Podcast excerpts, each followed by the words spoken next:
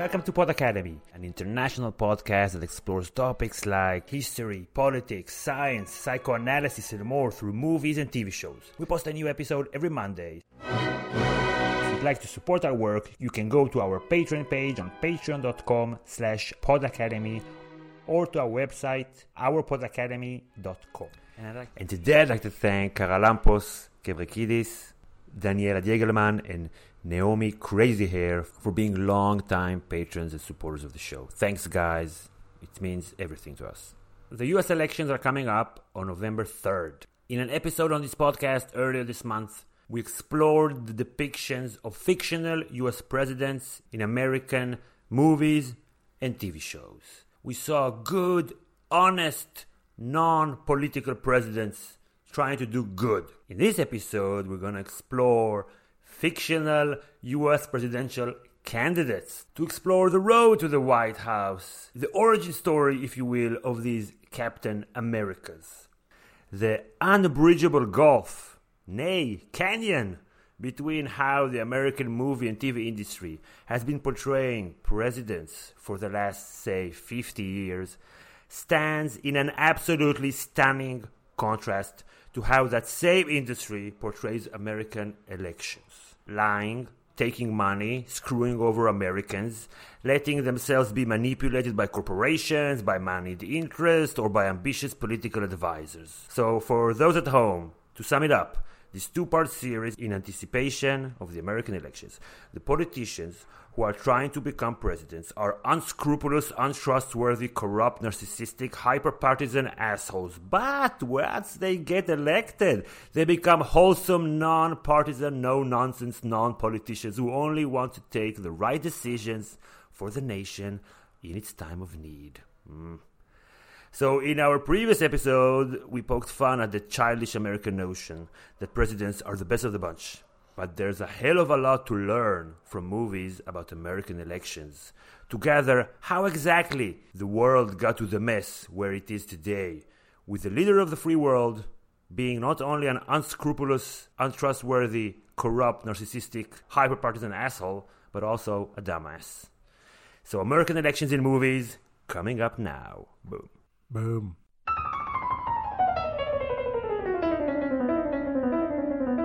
If I could distill it down into one concept that we are pursuing in New Zealand, it is simple and it is this kindness. The United States is the world's largest giver, but few give anything to us. Vive la République! Vive la France! Oh merde, deuxième fois, putain. American people in this country need they need somebody that is unabashed and that has the courage and the conviction to stand up for them and to call out the rigging of this system. I have very good news to give to everyone. There is nothing extraordinary happening in the Amazon region. Quite to the contrary, uh, these uh, fires are pretty average. Hi, everybody. Hello, Ruth. I'm Kidron. Welcome to another Pod Academy episode. We, as usual, choose a bunch of movies to tell a story, and we have five movies we want to talk about today, and through them, understand the evolution or maybe devolution of how the American movie and TV industry, mostly the movie industry in this case, uh, portrays American elections. These movies are The Ides of March, The Manchurian Candidate, Primary Colors, Wag the Dog, Bulworth, and Being There. I want to take a non traditional approach in this uh, podcast episode and go counter chronologically. Start from the more recent one and then s- steadily go towards the older movies. And so we're going to start with the most recent uh, of the bunch, which is Ides of March from 2011. And we're going to learn so much, and we're going to have a lot of fun. Let's do it. Let's do it. Okay. You okay? We're gonna be fine. We have to do it. It's the right thing to do, and nothing bad happens when you're doing the right thing. Is this your personal theory? Because I can shoot holes in it. Well, there's exceptions to every rule. If your boy wins, you get a job in the White House. He loses, you're back at a consulting firm. I've worked on more campaigns than most people have. By the time they're 40, he's the only one that's going to actually make a difference in people's lives. Either we're going to lead the world or we are going to bury our heads in the sand.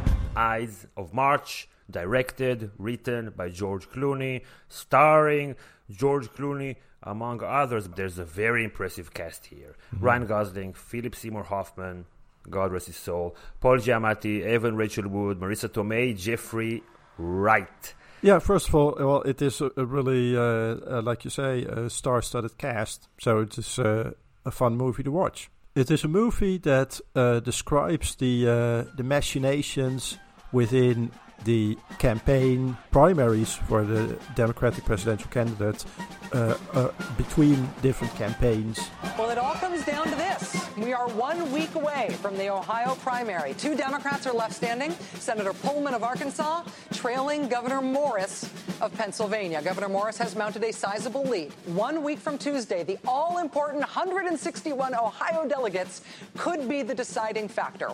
Just a quick note the governor in the lead is George Clooney. He's the candidate for Ryan Gosling, who is his uh, media consultant. And it shows the dirty tricks and the skeletons in the closet and how uh, people manipulate each other. And I suppose it's uh, really a sign of its times as well. So 2011, that's like uh, year three of Obama. Yes. And George Clooney, I would say he's Obama esque in the fact that when it starts, Ryan Gosling and everybody are like, no, he's the real deal. You have like a political, a naive political consultant who thinks that there's a real deal. There's an actual person who can get it right. There's not a lot of uh, substance, I think, in the what it is that is the je ne sais quoi that makes him such a promising figure. Yes. Yeah, he says he's uh, the the candidate George Clooney says the kind of things that uh, the, the, American audience enjoyed hearing uh, at the time. Would you call yourself a Christian? How would that matter? Let me quote I have no idea what happens when we die. Maybe nothing. Maybe it's like before we were born. Unquote. You did write this, Governor. Let me be specific. Please do. I was raised Catholic. I am not a practicing Catholic. And I have no idea what happens after we die. The senator does, then maybe he should be president. I'll vote for him. Is that your idea of being specific? Let me be more specific. Thank you. I am not a Christian or an atheist. I'm not Jewish or Muslim. What I believe, my religion, is written on a piece of paper called the Constitution, meaning that I will defend until my dying breath your right to worship in whatever God you believe in, as long as it doesn't hurt others. I believe we should be judged as a country by how we take care of the people who cannot take care of themselves. That's my religion. If you think I'm not religious enough, don't vote for me. If you think I'm not experienced enough or tall enough, then don't vote for me because I can't change that to get elected. So this was uh, a couple of years after George W. Bush, a couple of years into the uh, the uh, first term of uh, the first Muslim mm-hmm. president. and and so, okay, for example, George Clooney uh, says, "Well, I'm not really a Christian. I'm a bit more. I mean, right. so so that that's obviously something that played very well with the audiences at the time." Right. But in the very real uh, Democratic primary campaign in 2015 between Hillary Clinton and uh, Bernie Sanders, Clooney supported financially and otherwise Hillary Clinton. Mm-hmm. Okay, when you watch this movie and then you think about it, you say, oh, God damn. So the Hillary Clinton campaign in leaked uh, emails, we saw that they were pushing the, uh, uh, uh the, you know, the narrative that this person uh, is an atheist, Bernie is an atheist, or even worse, Jew. Uh-huh. And you need to press that part because that will hurt him in the primaries. So I guess George Clooney wants to make a movie about how this is the candidate that should be, and then a few years later, it's like, you know what? I'll just uh, support uh, the other candidate who's just the exact opposite of what I think should be. Sure. Yeah. But it, uh, it also shows how uh, our perceptions have already shifted in those couple of years, mm-hmm. uh, and even more as we go uh, towards the movies from the 90s. The basic argument that a liberal candidate who is a bit Machiavellian and also a bit dirty, that that's kind of a good thing, Yeah. Yeah. Yeah. I mean, it's it's it, it gets more and more cringy as we as we go through these movies. But but uh, I I mentioned uh, Sign of the Times also because uh, the Ides of March plays into a couple of sort of kind of traumas that existed at that time. It connects whatever Julius Caesar, like mid March, uh, the murder, Of course, assassination. yeah, of yeah. The, it references uh, the middle of March when uh, scheming uh, politicians got together to stab the hero in the back. So who? So who is Julius Caesar in this movie? I thought that the, by the end that it's uh, Ryan Gosling. yeah, yeah, yeah, yeah, yeah. Oh, I thought so too. Yeah, Okay. yeah, yeah. Go ahead, go ahead. Sorry. Yeah, so uh, I guess the traumas, one of them is that as part of the plot, there is somebody having sex with the intern, and then she comes to a very uh, sad end. A politician having sex with the intern uh, obviously uh, still rehashes kind of the Clinton trauma. Yeah, wow. This, this, I, just, I thought this was uh, weak because, yeah, Yeah. because it's not new. Just okay It's again. yeah. Yeah. Yeah. yeah, Okay, go on. Yeah. They, they needed something that apparently was really disastrous, and uh, Yeah. okay, well, let's do sleeping with the intern. Yeah, maybe let's do something that is not really evil that will not make us dislike the candidate. Now, another thing that is uh, shows the perceptions of the time, and it's going to be interesting to compare and contrast with Primary Colors, is uh, the role of the kind of the the campaign general, and in this case, the uh, evil campaign uh, general played by uh, Paul Giamatti. You knew I was gonna fucking tell Paul, didn't you? No, I didn't know. I thought you might, but I didn't know. You knew I was gonna tell him. You knew. You knew he was gonna fucking fire Well, that's the thing about Paul. He's big on loyalty. Yeah, I know. I just got a big speech on it. You were never gonna hire me. Put yourself in my shoes, Steve. Your opponent has the best media mind in the country working for his team. What are you going to do? You're either going to hire him for yourself or you're going to work it so if you can't have him, the other team can't either. This is a win win situation for me. And you come work for me, great. Paul doesn't have you. Then again, Paul fires you, I don't want you, fine. Paul still doesn't have you. Either way, I win.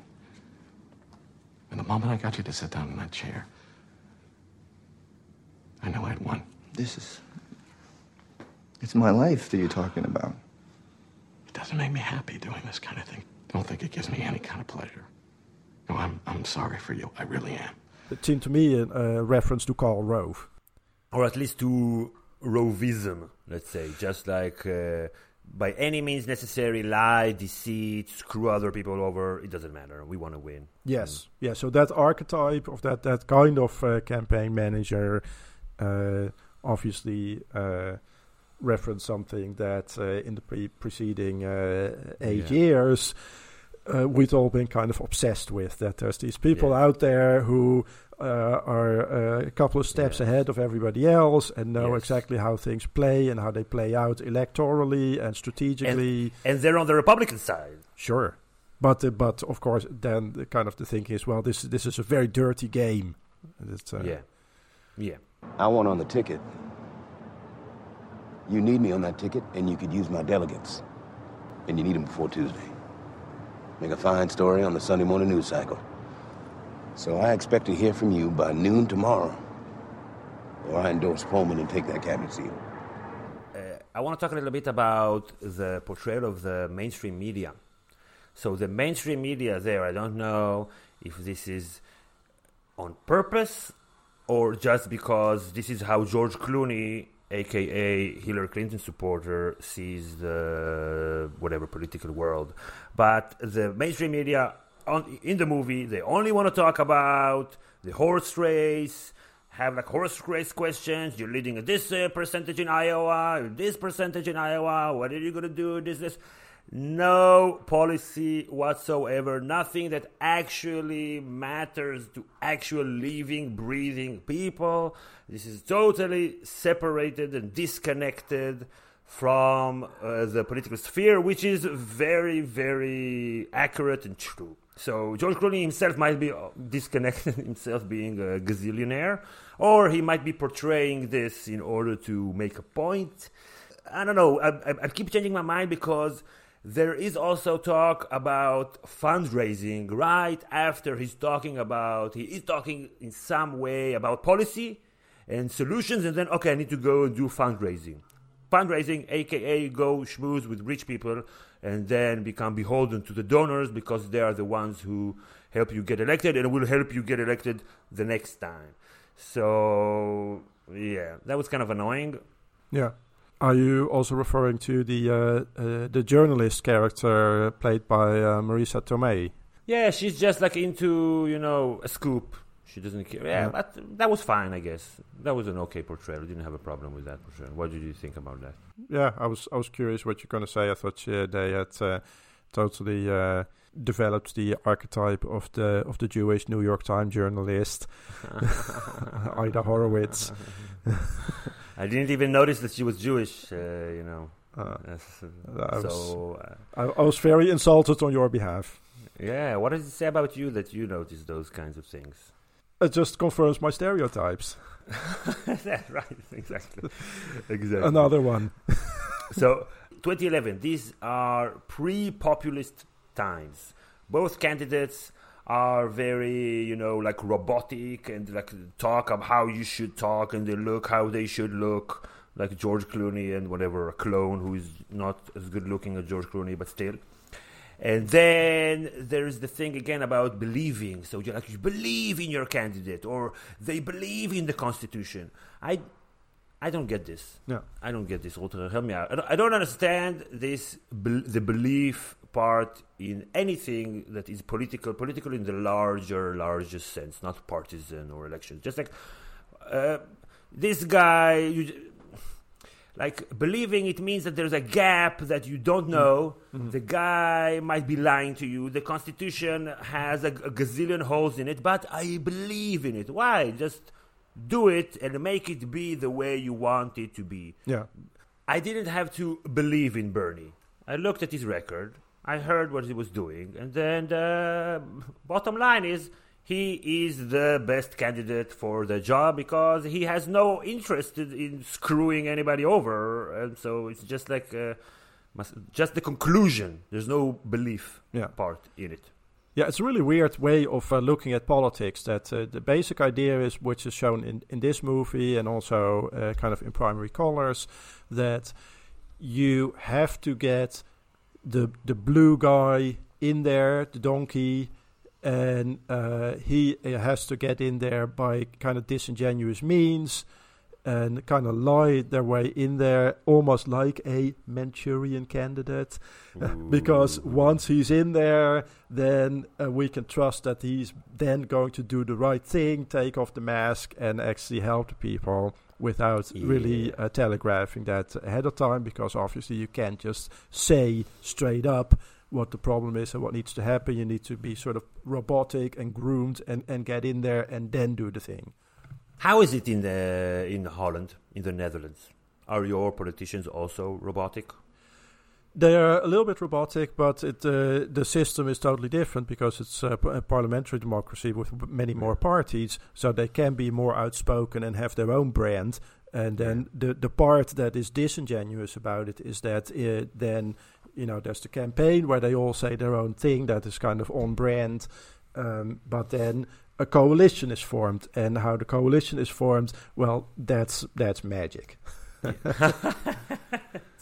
Here we only have one robotic politician that has all the moves, you know, with the hand holding like the thumb inside the palm and just instead of pointing and just looking at, but we only have one politician who does it. And uh, that's uh, the only a- American politician that we have, and that's uh, King uh, Benjamin Netanyahu, uh, raised and especially politically raised in America, and he brought all this all this American shit here. This is the Middle East Nobody talks this way here. No. Nobody talks this way here. Beautiful baritone voice. Yes, and just like no Israelis, we talk like this. This is how we talk. Come on. That type of of uh, politicking doesn't really work in the Netherlands, but so then they train themselves in other types of mannerisms that do play well. So, for example, our prime minister uh, he cultivates this brand where oh he's such a normal guy and he just bikes bikes to work. Ugh. I saw people posting it on Facebook. Like, do you know this guy's a idiot right? Yeah, exactly. But but uh, it's like it's just a different type of branding because that American way of speaking with the hand gesture uh, that that doesn't work. But they just cultivate some other style which does work, but it's still kind of disingenuous and and a little bit robotic. In the same way that uh, Boris Johnson, for example, has cultivated this style of oh look what a silly guy I am with the messy hair. Yeah. But you can bet that before he goes onto the stage, he messes up his hair. I think it speaks to the the fascination that we have here in Israel of America and everything in America is better than us and we saw it on the movies and we saw it on the news that this is that this is how the American politicians speak. So if our politician speaks this way, then he must be better than all the Mm. other Israeli looking uh, politicians. Finally, we have a pro coming in. Look, it just looks just like on CNN. This is a real politician. Exactly. And we see some of those tricks going, getting back to the movie, right? Uh, the height of the of the podium and where the camera is, and where are you looking, and who is asking the question. I don't know. It's machinations, but we can also give it another name: Mhm. lying. You can call it lying. That's manipulative. This- you don't want this uh, coached and fake and phony politician because it kind of gives you the sense that this politician is coached and fake and Mhm. phony. I don't know where we get it from. That's weird. Uh, you want to go into a little bit into like the how the campaign uh, operates? You think there's any truth in this uh, Pullman having investments in the diamond mines in Liberia? Still checking on it, but we got it from a blog, so who the fuck? I don't care if it's true. I just want to hear him denying it. If it is true, great, find out. But if not, let them spend the day telling the Post that he doesn't own a diamond mine in Liberia. Win win. The politics is also just an industry. It's a line of work, right? Boom. So a lot, there's a, a, a shitload of money in those campaigns, and the winning guy can hand out a lot of nice jobs, and we see that's coming back in a couple of mm-hmm. movies. So a lot of people are just making that calculation: Am I still with the winning horse, or uh, is it better for my own career, nothing to do with ideals, to jump ship Yeah. and go to the other guy because there'll uh, there'll be more rewards in the future if I go there. Right. And notice how outdated the whole uh, religious talk there in the movie. Is anybody in this election talking about No. Also in the age of Trump, I suppose, but personal behaviors and and also failings just don't matter as much anymore. It's no longer really a big deal if a candidate sleeps around or is gay or is atheist or is whatever like aspects of, of personal behavior and personal identity Yeah. don't matter as much anymore. Uh, Yeah, to Americans, because to us in general, it- but it- it- it- never No, mattered. exactly, but also to us. Americans. Yeah. Like, the final uh, scene, I don't want to, not the final scene, the climax, uh, I don't want to spoil it too much, but it takes place in a kitchen. So for me, that was kind of like this is the behind the scenes. Exactly. yeah. This is how the sausage is made. This is how you prepare the meal. Now you're going to learn how how these power plays are made. The Manchurian Candidate is 2004. Raymond, this is JB Johnston of Manchurian Global. We're strong supporters. At a flick of a switch, we can adjust character, change personality. These are not supposed to exist. Raymond Prentice Shaw. Listen. This is a coup. This is rich people funding bad science to put a sleeper in the White House. Among the shareholders in Manchurian Global, you would find former presidents, supposed kings. Yeah, I get it. They're big. They're huge. And you bring me rumors and conjecture. I started with nightmares, rumors, conjectures. That's a giant leap forward.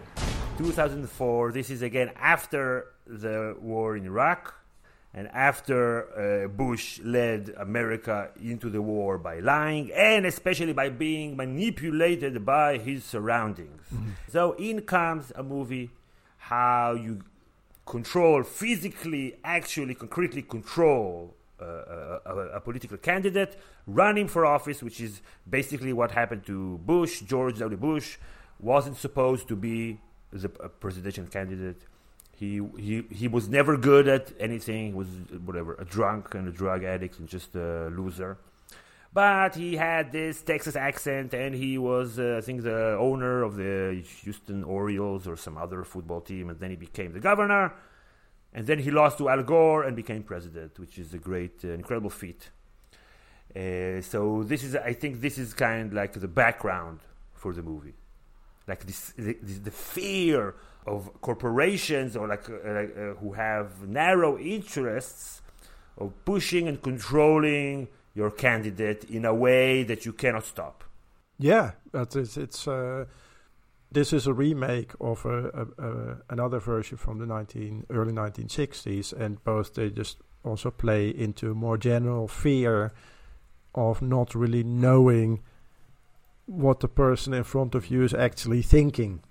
Right? right. So it is uh, like it is applied here in uh, in politics what's going on inside is totally different from what's going on outside. And secondly, that the inside is controlled by other forces. That is just, in general, very scary. Very scary.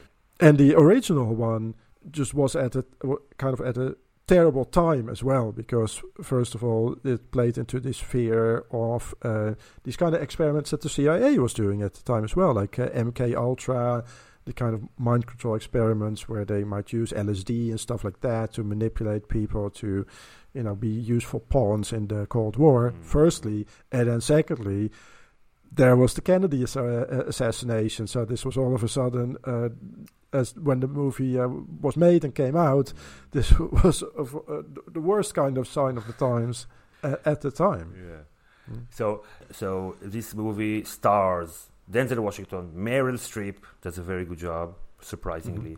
Mm-hmm. Uh, Liev Schreiber, Jon Voight. So this is a good movie. This is a good movie, and it's very well done. And I think like the underlying theme of it all being that uh, Liev Schreiber is a make believe, doesn't know that he's a make believe hero in the war. I think it's in 1991 or something. I don't know, whatever in Iraq, Kuwait, something like that. I don't know if it's the first Gulf War, or the second Gulf War. I wasn't too clear on that but he like they made him into the manufacturer, the hero, and then brainwashed everybody to be sure that uh, that he's made a hero and control him.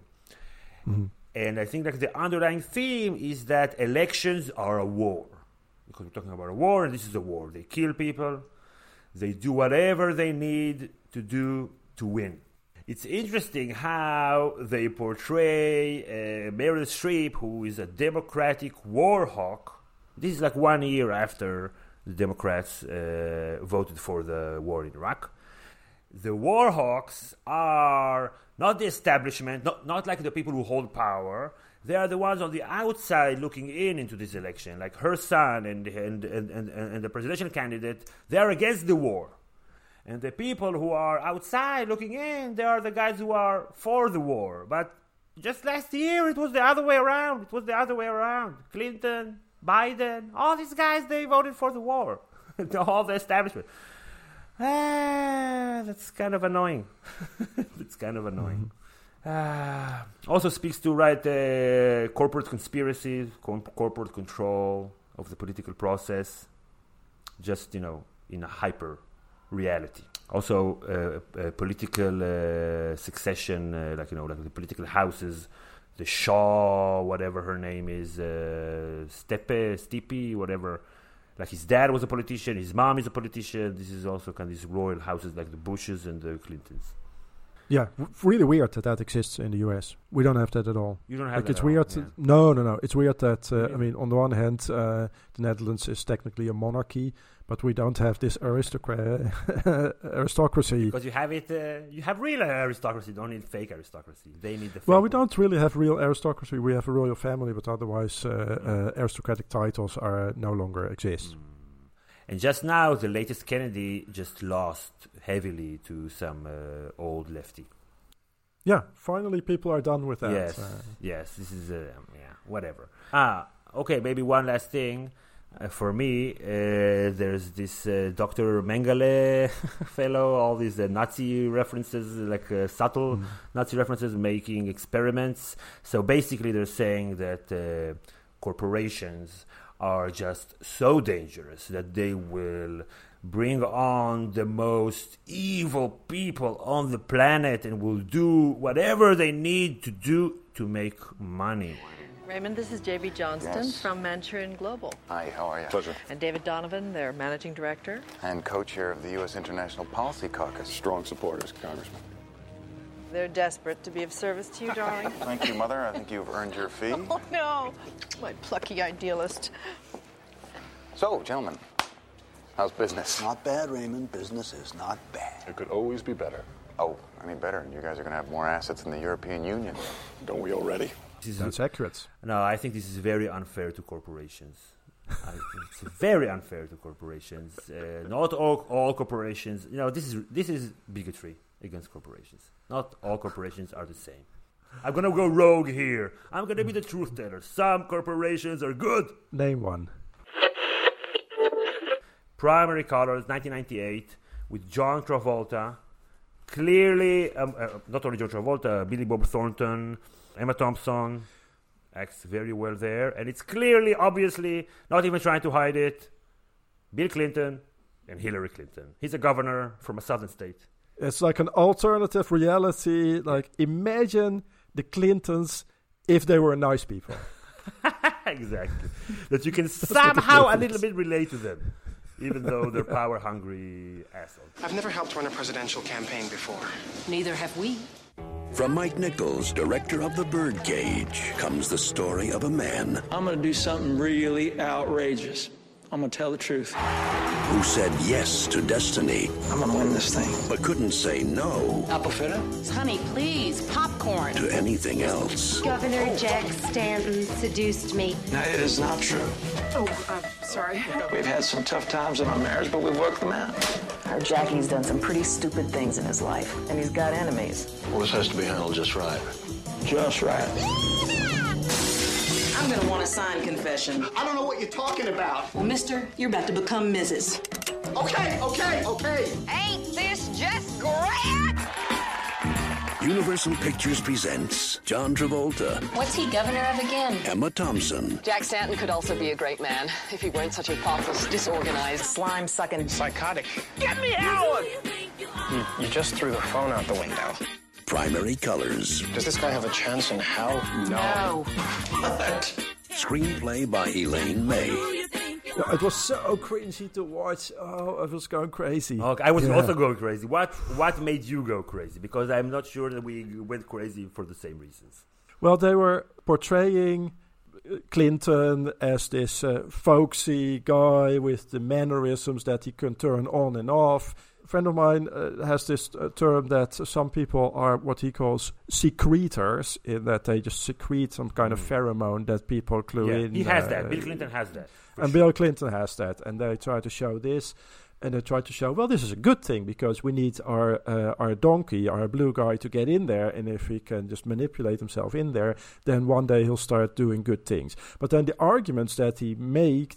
Made in his speeches, it's Mhm. infuriating. This Uh-huh. is just the, the, the neoliberal argument Oh, boom! Preach, go. that phew, it's the, oh no yeah the factories are going to close because it's a globalizing world but it's a good thing because you're all going to be retrained and you're all going to be app developers or something Yeah. what th- How did that work ridiculous. out? How did that work yeah out? disastrous those same people are now all uh, opioid addicts And their it's, children uh, vote for Trump. They all vote for yes. Trump now.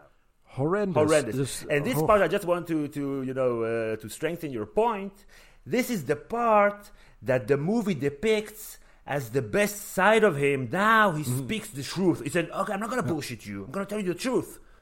The best way forward is to outsource all your jobs, and then education, yada yada yada. You'll be fine. Come on, come on, you'll be fine." Horrific. All right. Here's the truth no politician can reopen this factory or bring back the shipyard jobs or make your union strong again. No politician can make it be the way it used to be because we're living in a new world now, a world without economic borders. A guy can push a button in New York and move a billion dollars to Tokyo in the blink of an eye. And in that world, muscle jobs go where muscle labor is cheap, and that is not here. So if you want to compete, you're going to have to exercise a different set of muscles, the one between your ears. You lost him. Fuck him. He's got me. And they have the main character that is kind of represents us. Like now he becomes a true believer because Bill Clinton told him that he can't get their jobs back. Okay, so maybe create new jobs for them. Have you thought of that? Just like he describes it as if this is a force of nature that you can do nothing about it. So this is like such a huge betrayal and such a huge political mistake by the Democratic Party abandoning the blue collar workforce and this betrayal first of all we have been paying for it for, with, with, with four years of trump and we're gonna keep paying for it because you know the lingering effects of trumpism of trumpism will not vanish Now, this whole country is going to have to go back to school. We're going to have to get smarter, learn new skills, and I will make you this deal. I will work hard for you. I will wake up every morning thinking about you. I will fight and sweat and bleed to get the money to make education a lifetime thing in this country, to give you the support you need to move up. But you have got to do the heavy lifting your own selves. Now, you know I've taken a lot of hits in this campaign. But you know what that means? It means that someone thinks that you're only interested in the kind of garbage that they've been throwing at me. So, Tuesday, when you go to cast your vote, you think about that. You think about what you're really interested in, and then pick your candidate. Yeah. No, yeah, that was, was uh, right in your face. Yeah. What did you Yeah. think about the pre, pre, pre, pre Me Too extreme sexual harassment uh, episode there where Billy, Billy Bob Thornton, uh, f- you know, takes his dick out? Yeah. And then Yeah, that was weird. Wow. And then the guy, the head advisor, tells uh, tells someone, "No, don't embarrass him." Right, because we have to take care. We have to think about his emotions as he's uh, sexually harassing uh, women in the workplace. And, That was but- so weird, Yeah, but thank yeah. God that, that, that, that the woman who was harassed that she's cool. So you'll be allowed to stay on. And then there's uh, talk about cringy. There's this dialogue about who is more black, him or the other guy. Henry. Where'd you go to school? What? Hotchkiss, right? I read up on you. You're a tight ass preppy elitist from Hotchkiss. bullshit. Bullshit, it's bullshit. You just called me a redneck, which I'm proud to say I am, and you, Hotchkiss, are a honky. You just look black, and it's the best part of you. Let you intimidate the pale face, especially lib labs, work that voodoo sexual shit on white girls. Well, I'm probably blacker than you are. I got some slave in me. I can feel it. You're crazy, you're Henry. complete- What? Mm, that wouldn't fly today. I don't even. Also, yeah. yeah. I don't think this needs commentary. Yeah, but uh, they, they, you know, you know who they were referencing, right? They, No, uh. Billy Bob Thornton No. uh, was playing the role of uh, James Carville, Ah, James Carville, right? right? Even the looks a bit Cajun like uh, him. guy. Yeah, totally. right, like James with the accent and everything else. Uh, Oh, yeah, James that's Carville, James Carville. fucking horrible person. Yes. Horrible, horrible person. So in that in that respect, the portrayal was accurate. This is an incredible douchebag. Ah, my goodness, my goodness. Uh, uh, what I also thought was interesting was so uh, Hillary, played by Emma Thom- uh, Thompson, like she also is portrayed as being actually hurt about by the slip ups of Bill, and they you know they have to mend their relationship and all the rest. It just in retrospect that doesn't seem. You don't think realistic? l- not really. I mean, my impression is that they at some point uh, made a deal to be the power couple, uh, no matter what, and uh, that obviously uh, Bill's uh, dalliances are a political inconvenience, but uh, I don't know if she is hurt in the way that Emma Thompson plays it so well because she's a, very good actress who can play the, the the jilted wife very well. It just did it didn't uh, resonate with me as an accurate portrayal of Hillary Clinton. Yeah, maybe they should have done it that she's humiliated because it's public. Yes. So basically, what this movie is telling us is that if you have someone who can uh, fake empathy, can cry on command, can get people to trust him, then he can beat the other guy. We don't even know uh, who are the guys on the other side of the aisle. And also how they show like the perfect campaign. Their adversary goes into a coma and someone else replaces him, and then he just doesn't say anything. Now let me turn this campaign over to Governor Picker. Governor Picker. I hope you'll excuse me. This is a rather emotional time. Mr. Governor Picker, do you think he can win the nomination? Well, I'm uh, I'm not out to win the the nomination. I'm I'm out to continue what Senator Harris began. I'm I'm trying to give the American people an honest choice on the issue. You won the nomination. Uh, it's really premature to talk about that right now. Uh, as a matter of fact, I really haven't had time to think about it. Now, what I have thought about is the best way I can help Senator Harris in this campaign. And as I know him as a, as a man of action rather than words, the best action is for me to go down and donate a pint of blood because that's what he really needs now. And if you folks would like to come down with me and donate a pint, I know Mrs. Harris would certainly appreciate it. Oh, Jesus Christ, we should have thought of that, that, that blood thing. Uh, right. Great goddamn move. Hmm. How do we treat this guy? I mean, how do we run against him if he's not going to run? I won't be doing any spots, and I won't be having any polls because I'm not going to be paying any pollsters. I'm not going to hire a bunch of folks to tell me what you're thinking and how I can get at you. Well, then what exactly are you going to do? I'm just going to talk straight. Jesus Christ. Okay, Who is folks, this guy? Wow, not saying anything. That's such a winning strategy. Oh, people love it when the politician doesn't say anything. What? Hmm? I don't know. You need some hope. You need some some morality, something to get people to sign in. But this was just like, I'm here. I exist. I'm just gonna talk straight, and then just platitudes upon platitudes upon platitudes. We need to have a conversation about. This is also such an American thing. Would y'all do me? Would y'all do me a favor? Just don't shout quite so loud. Thank you. You know, the world is getting more and more complicated, and politicians have to explain things to you in simpler terms so that they can get their little oversimplified explanations on the evening news. And eventually, instead of even trying to explain things, they just give up and start slinging mud at each other. And it's all to keep you excited, keep you watching, like you watch a wrestling match. As a matter of fact, that's exactly what it's like professional wrestling. It's staged and it's fake and it doesn't mean anything.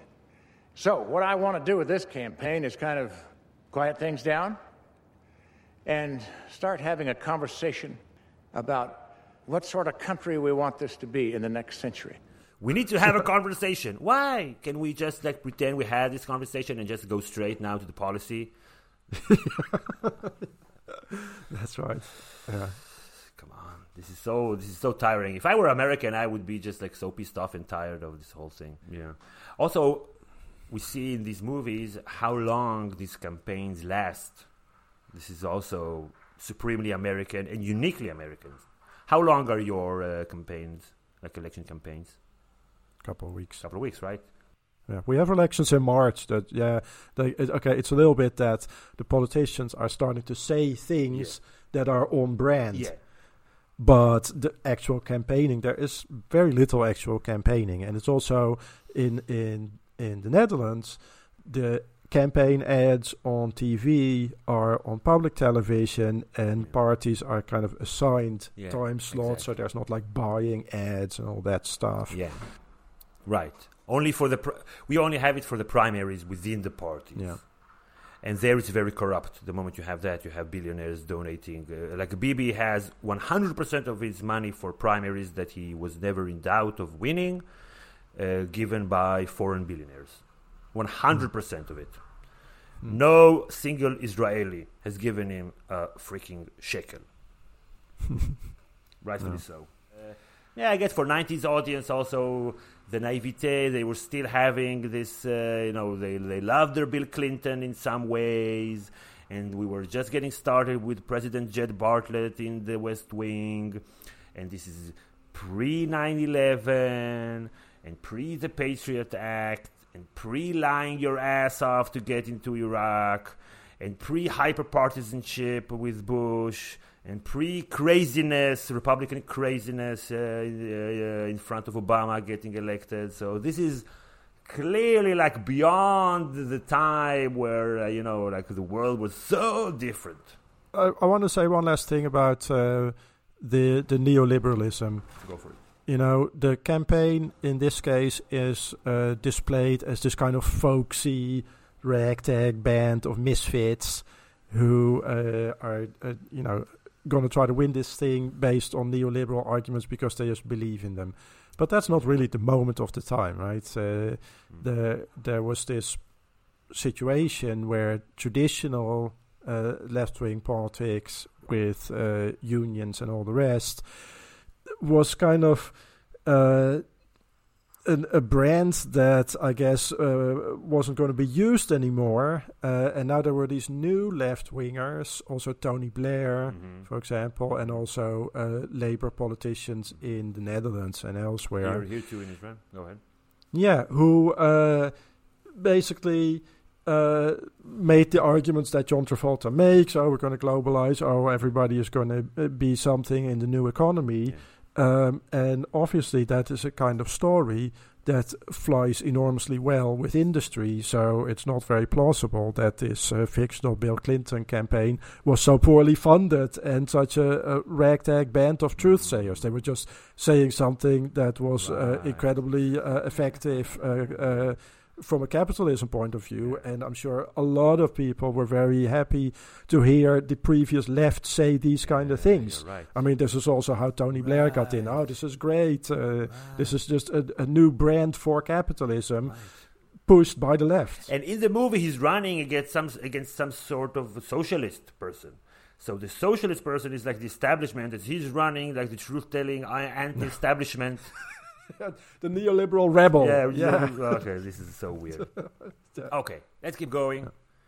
Now we're on to Bulworth, a little-known movie. This is the second time that I uh, watch it, and uh, it's very interesting. This is a 1998 Warren Beatty movie, directed by Warren Beatty, written by by Warren Beatty, starring Warren Beatty and Halle Berry, who was I don't know, 25 year old or something there, and Don Cheadle and other uh, known uh, to some degree or other actors. By March 1996, Bob Dole and President Clinton had locked up their party's presidential nominations. And while California approached its primary with little fanfare or attention, Democratic Senator J. Billington Bulworth embarked upon the final weekend of his reelection campaign. You promised us federal funding to rebuild our community. What happened? Well, you, you haven't really contributed any money to my campaign, have you? So what are you saying Are uh, you saying that the Democratic Party don't care about the African American community? Isn't that obvious? I mean, you don't put down that mall. He's depressed because he hates himself because he's a sellout, and he decides to have himself assassinated to get his uh, daughter the insurance money. And I guess losing the fear of losing just makes him free to say whatever he want to say, and slowly but surely he starts telling the truth. But the actual, actual truth, like I've never heard anybody say on any American movie. Yo, over here, we got our friends from oil. They don't give a shit how much wilderness they spoil. They tell us that they're careful. We know that it's a lie. As long as we keep driving cars let the planet die. Exxon, Mobil, the Saudis in Kuwait. If we still got the Middle East, the atmosphere can wait. The Arabs got the oil, we buy everything they sell. But if the brothers raise the price, we blow them all to hell. Now let me hear you say it. Saddam. Hussein. Saddam. Hussein. Mmm. Mmm. I want you to get me a phone number. Uh, Dr. Morris Fishman, UCLA. He's at the Department of Psychiatry. Go, get the number now. Get it now. Yo, Go. everybody gonna get sick someday, but nobody know how they gonna pay. Healthcare, managed care, HMOs ain't gonna work, no sir, not those. Cause the thing that's the same in every one of these, these motherfuckers there, the insurance companies. Insurance, yeah. Insurance. Yo, you can call it single payer or Canadian way. Only socialized medicine will ever save the day. Come on now, let me hear that dirty word. Socialism!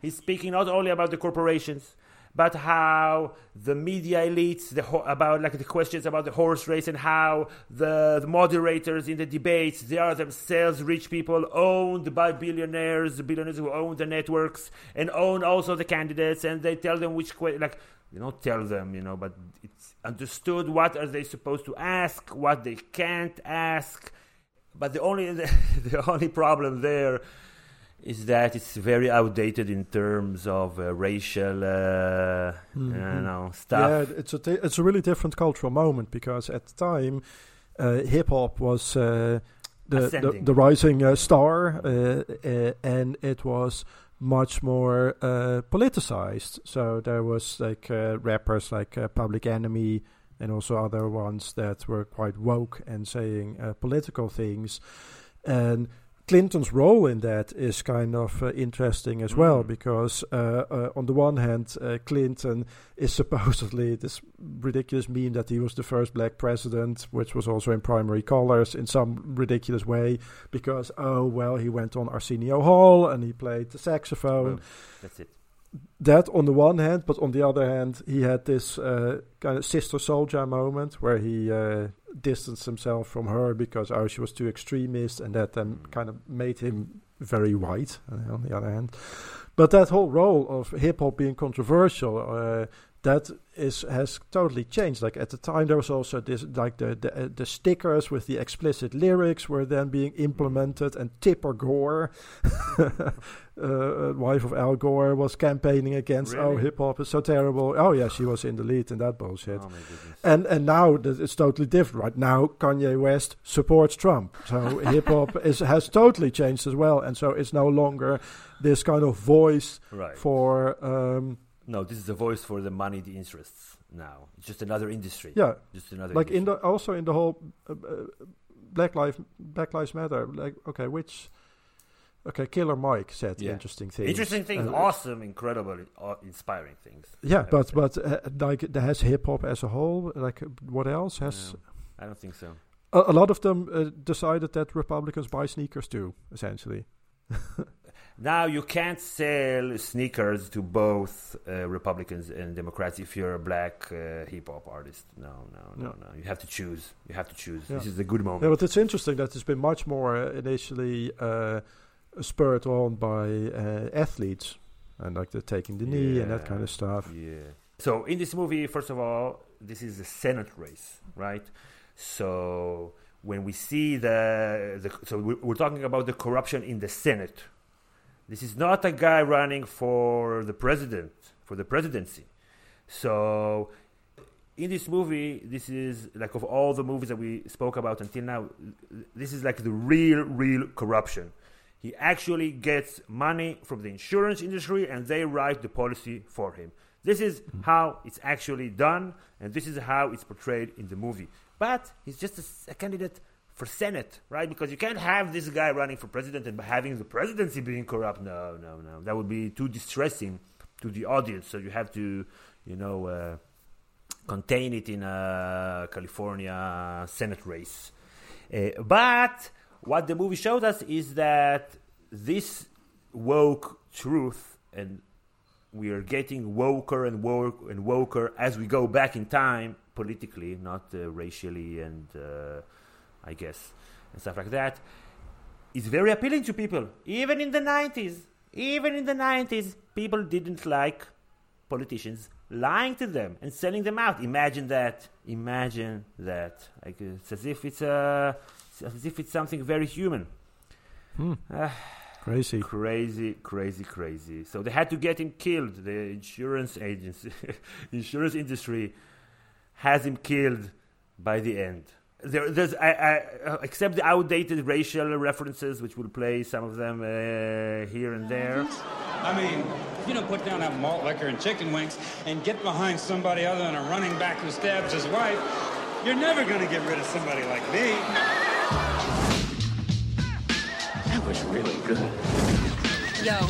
Yo, yo, yo to you. The only beef that I had uh, with this movie is that, okay, he portrays the like the Black American community as if it's some indigenous community in the jungle that is like still connected to nature, not really nature because it's the urban center, but like to the real human way of acting, contrasted with the fake white politician way. Mm, I didn't like that; kind of rubbed me the wrong way.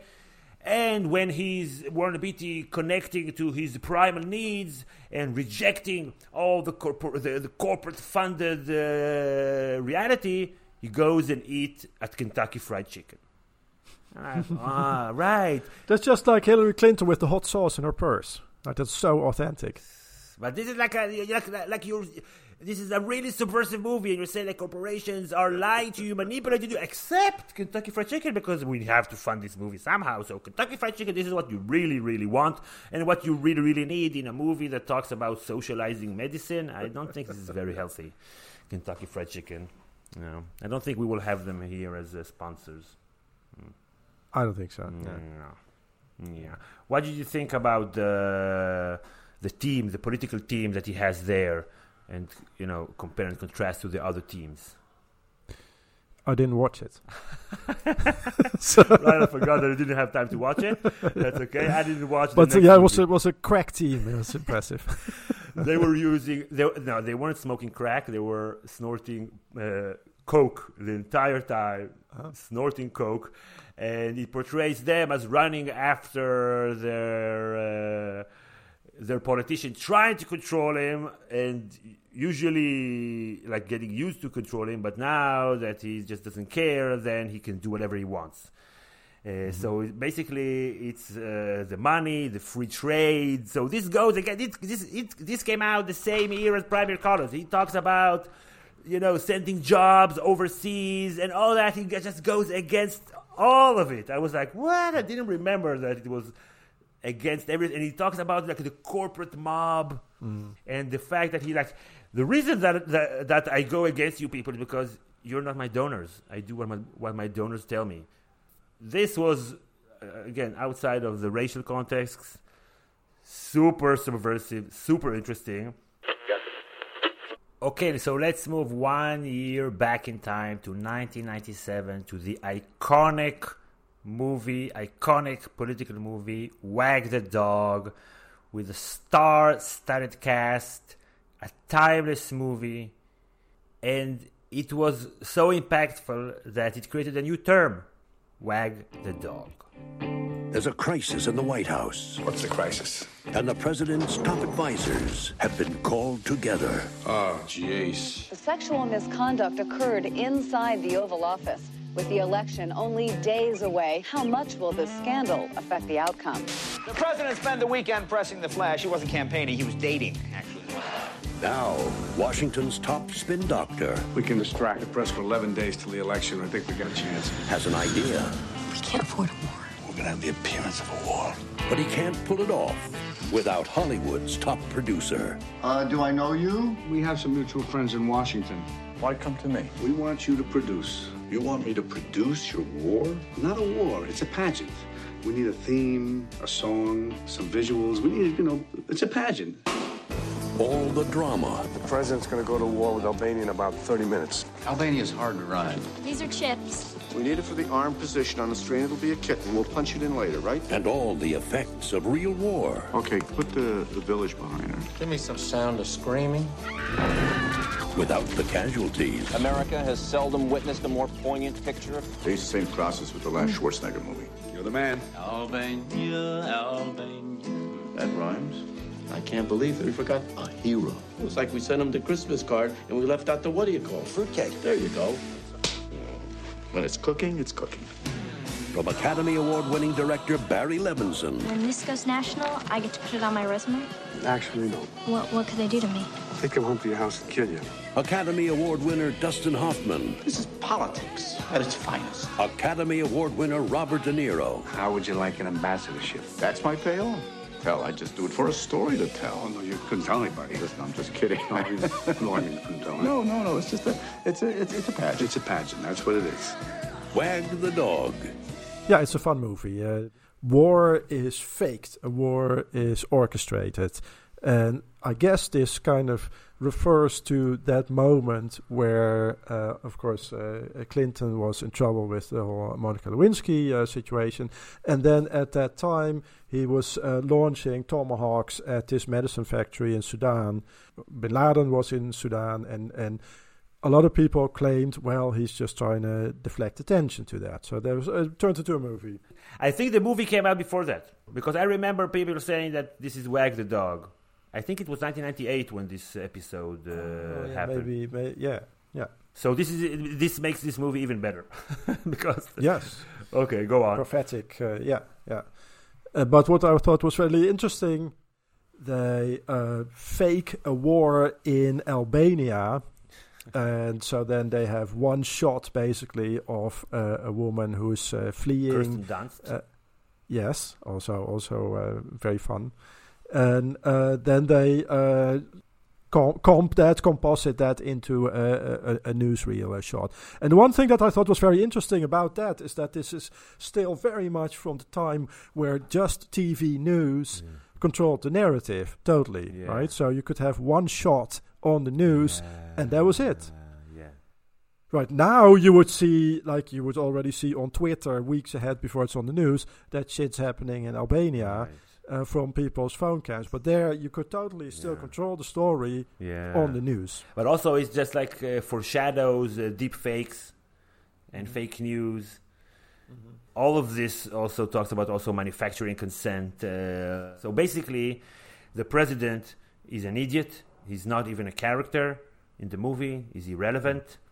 He does nothing to be reelected. He means nothing. He's just a person who is there, and they got paid to do a job to get him reelected, and they will do everything, including kill, lie, invent, destroy, whatever it is. They create a story. So Mhm. I think that this this movie speaks about the most important thing in politics: the story that you tell.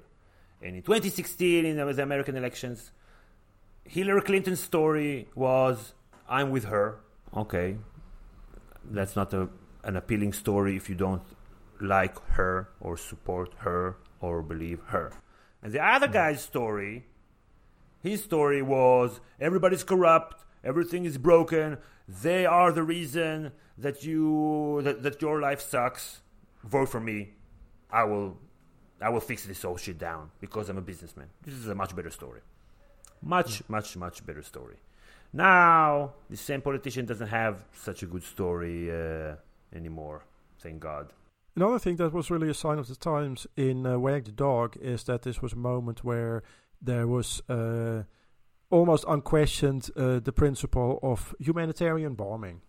right, so this was uh, late nineties, Kosovo, and of course, uh, uh, uh, America was the sole superpower and uh, the world's policeman, and therefore it needed to enforce moral standards all around the world. So if something happens, let's say in Albania, well, then we go and uh, send some planes Yeah. over there, drop some bombs, and, and fix it. That's the only Of thing course, to do. That's what you have to do. That's that's the thing that that one ought to Yeah. do. I would want to be bombed if I had political problems here.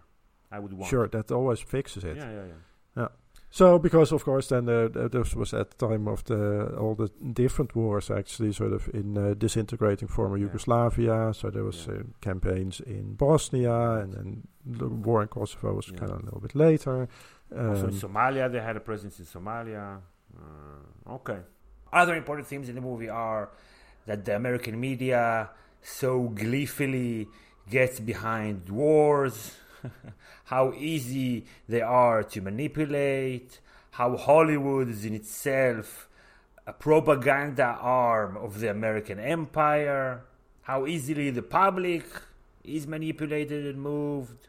And all of this is applicable, obviously, to the time, still applicable to the time we live through right now.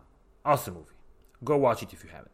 Yeah. Okay, you wanna you wanna cap things off with uh, with uh, being there? We're already running very long. Yeah, I guess uh, being there is uh, kind of the the final uh, chapter in this more and more hollowing out of the role of the president. So in Wag the Dog, the president isn't uh, really there uh, physically and in uh, being there, the uh, presidential candidate isn't really there mentally. Mhm. uh, it doesn't matter anymore uh, who uh, wh- who this person is. There's just interest behind it, and they can take a completely hollow shell, a simpleton, and he says kind of platitudes, and they play well enough because it seems kind of. You know, almost mystic, and uh, therefore this is a candidate that can go very far. And I guess the idea that the president is kind of this this empty suit uh, probably references a little bit also the, the situation in the 1970s. Uh, so you see some parts in in that movie also where you see the uh, the social decay, um, but there's also uh, this was the time when well, it came out during Jimmy Carter, but it was being conceived under Gerald Ford. So this kind of Mm. idea of well, there's like a almost like a placeholder Yeah, president, the just a guy, stupid person at that. Yeah, yeah, not not very sharp, who uh, just sits there. I'm Chance, the gardener. The gardener? Yes. Since I was a child, I worked in this garden. Then you really are a gardener. Oh, yes. May I ask your name?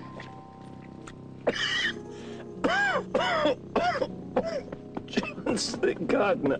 Mr. Chauncey Gardiner. Are you related to Basil and Perdita Gardiner? No, I'm not related to Basil and Perdita. You know, Chauncey, there's something about you. You don't play games with words to protect yourself. Had no brains at all. The stuff with rice pudding between the ears. On television, Mr. President, you look much smaller. Dumb as a jackass. As long as the roots are not severed, all is well. And all will be well in the garden. In the garden. Hmm. Hmm. Hmm.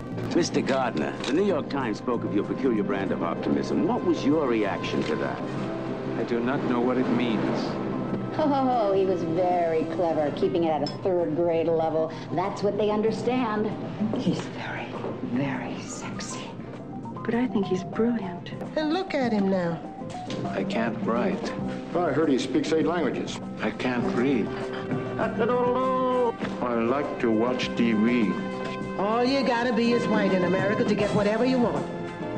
Uh, and and that's that's the character uh, played, of course, by the uh, excellent, excellent uh, Peter Sellers, who is uh, a, uh, a gardener in an estate. Then the owner of the estate passes away, and he is evicted. Doesn't really know what to do. Roams the street, and then ingratiates himself with uh, the uh, the Rand uh, family, and who are very rich. I suppose it's kind of a reference to the Rand Corporation. And he says the right kind of business-oriented things, which maybe be references kind of early Thatcherism, Reaganism. But he, as a gardener, he talks about flowers. He's just thinking about gardening. But then his words are parsed as uh, well. The U.S. economy is like a garden, and one day it will bloom again, because this was also the time of malaise, right? Very high interest rates. Uh, but oh, it'll come back. It'll be morning in America again. Uh, and he says those things, and it plays well. And uh, he becomes kind of the pawn to advance these business interests uh, all the way into the White House. So basically, if we look at all these movies, Americans love movies that, that tell them that their elections are a fraud, that corporations basically decide who goes to the White House or to the Senate or to whatever it is, that it's all a sham, that it's all a lie. These mm-hmm. are are all very successful movies. This is the mm-hmm. content that they create and people go and watch. Yeah. And then you wonder how come at some point or another people get fed up with this shit when the shit really hits the fan. Let's say 2008, the economic collapse. Mm-hmm. And then they choose someone who was like to the furthermost left of all the candidates Obama portrayed himself to the level, like hmm. like of all the general candidates, like the you know the ones that there was Dennis Kucinich there, but he was never going to win. So they elect him, and then he's just like Clinton, but a little bit better. And then just like the whole thing just devolves. So the media, they're just they don't do their job right. Why hasn't the media been portraying this reality that we see in mm-hmm. the movies through all this mm-hmm. time? Why are they telling us, the viewers, this guy was being pa- is being paid by this and this and that person because they themselves are being paid. So They're part of the industry. They're part of that part of the- industry. But the movie industry, I, I guess because it's a fictional in some way, so the industry, the American industry, doesn't mind pouring money into movies that say that they themselves are rigging the elections. But the news we have to separate because this is like the real deal. And obviously, all these movies speak to the blurring of the lines between news and entertainment in American election campaigns and in American election coverage in general. I don't know, one can say that with the internet and all that, they lost control with the, like the decimation of, uh, of information. Decimation? Decimation. Decimation or Uh, decimation? di- di- dissemination. Dissemination, sorry. Decimation is something else. Dissemination of, uh, of information. I Well, yeah, that's my closing. information uh, also gets decimated. Also gets decimated. Yeah. Okay, that's my my, my final words uh, for for this episode. You go. Yeah, it's amazing that there can be this whole uh, theme, this whole industry of movies that all depict the same thing, namely the problem of money in politics, Uh-huh. and that these movies could not be made in the Netherlands because campaign financing doesn't work that way. Yeah. So they wouldn't be made, and they are not being made. Yeah. And so there would be a very simple solution, which is Pub- to get the money out of politics Yeah. and to just have ads, which are like uh, their their slots assigned publicly. And you have caps also on the amount of money that you can spend. You can't outspend your opponent just like because you have the money. No, this is this is just stupid. This is 40 years of movie making Yeah. would not have been necessary. if they, but but instead, what it's led to is a totally cynical argument because, th- so also uh, people on the right, uh, like sort of the Tea Partiers, also had you know kind of de- detected a problem here with with the way capitalism is working uh, in its later stages. And now the very cynical argument is, well, maybe actually Trump is a good guy in this because he's got his own money, Yeah, which which, is totally perverse. Because which he doesn't, doesn't, by the way. That's all fake. But but that was kind of one of the Yeah. mind blowing arguments that well, money in politics is a problem, so we need a super rich guy who's got his own money. Yeah. And then he can just uh, control everything and not just like have yeah. why have like several corporations and rich people control the whole thing? Just have one rich person Yeah, control the whole solved. and decide. Yeah, problem solved. One last point that I forgot uh, to mention that is true for all these movies and also for all the movies about U.S. presidents, which uh, we talked about it in the episode uh, about that. You can go back and listen to it now. Is that all these politicians are Democratic politicians? So Hollywood uh, portrays corrupt, cynical, lying, Democratic politicians, but the Republicans they are beyond the pale for Hollywood. They're not even there. They're not even there. You can't even talk to them. That's true in the 90s, in the aughts, and in, in this past decade. So this is a, a very, very cynical way to to look at elections. Again, the whole thing is broken. Like they don't have like mm-hmm. one actual normal election movie. I guess it wouldn't be interesting to Americans just to have like a, a few candidates who really disagree and just go to bat and you know and then let's see who wins. That could be an interesting movie, but it's I guess it's not American and wouldn't be relevant to the American experience.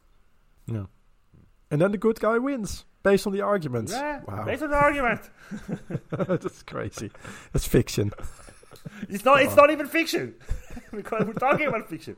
It's beyond fiction. Stranger than fiction. yeah. Stranger than fiction. So, I, like Americans, uh, uh, you have been told not by your news industry, but by your movie and TV industry, what is like the main problem of your political process. If you have rich people paying the bill, They are the ones who are going to make the decisions. There's this old Hebrew saying, Baal ha'me'ah u'baal ha'de'ah.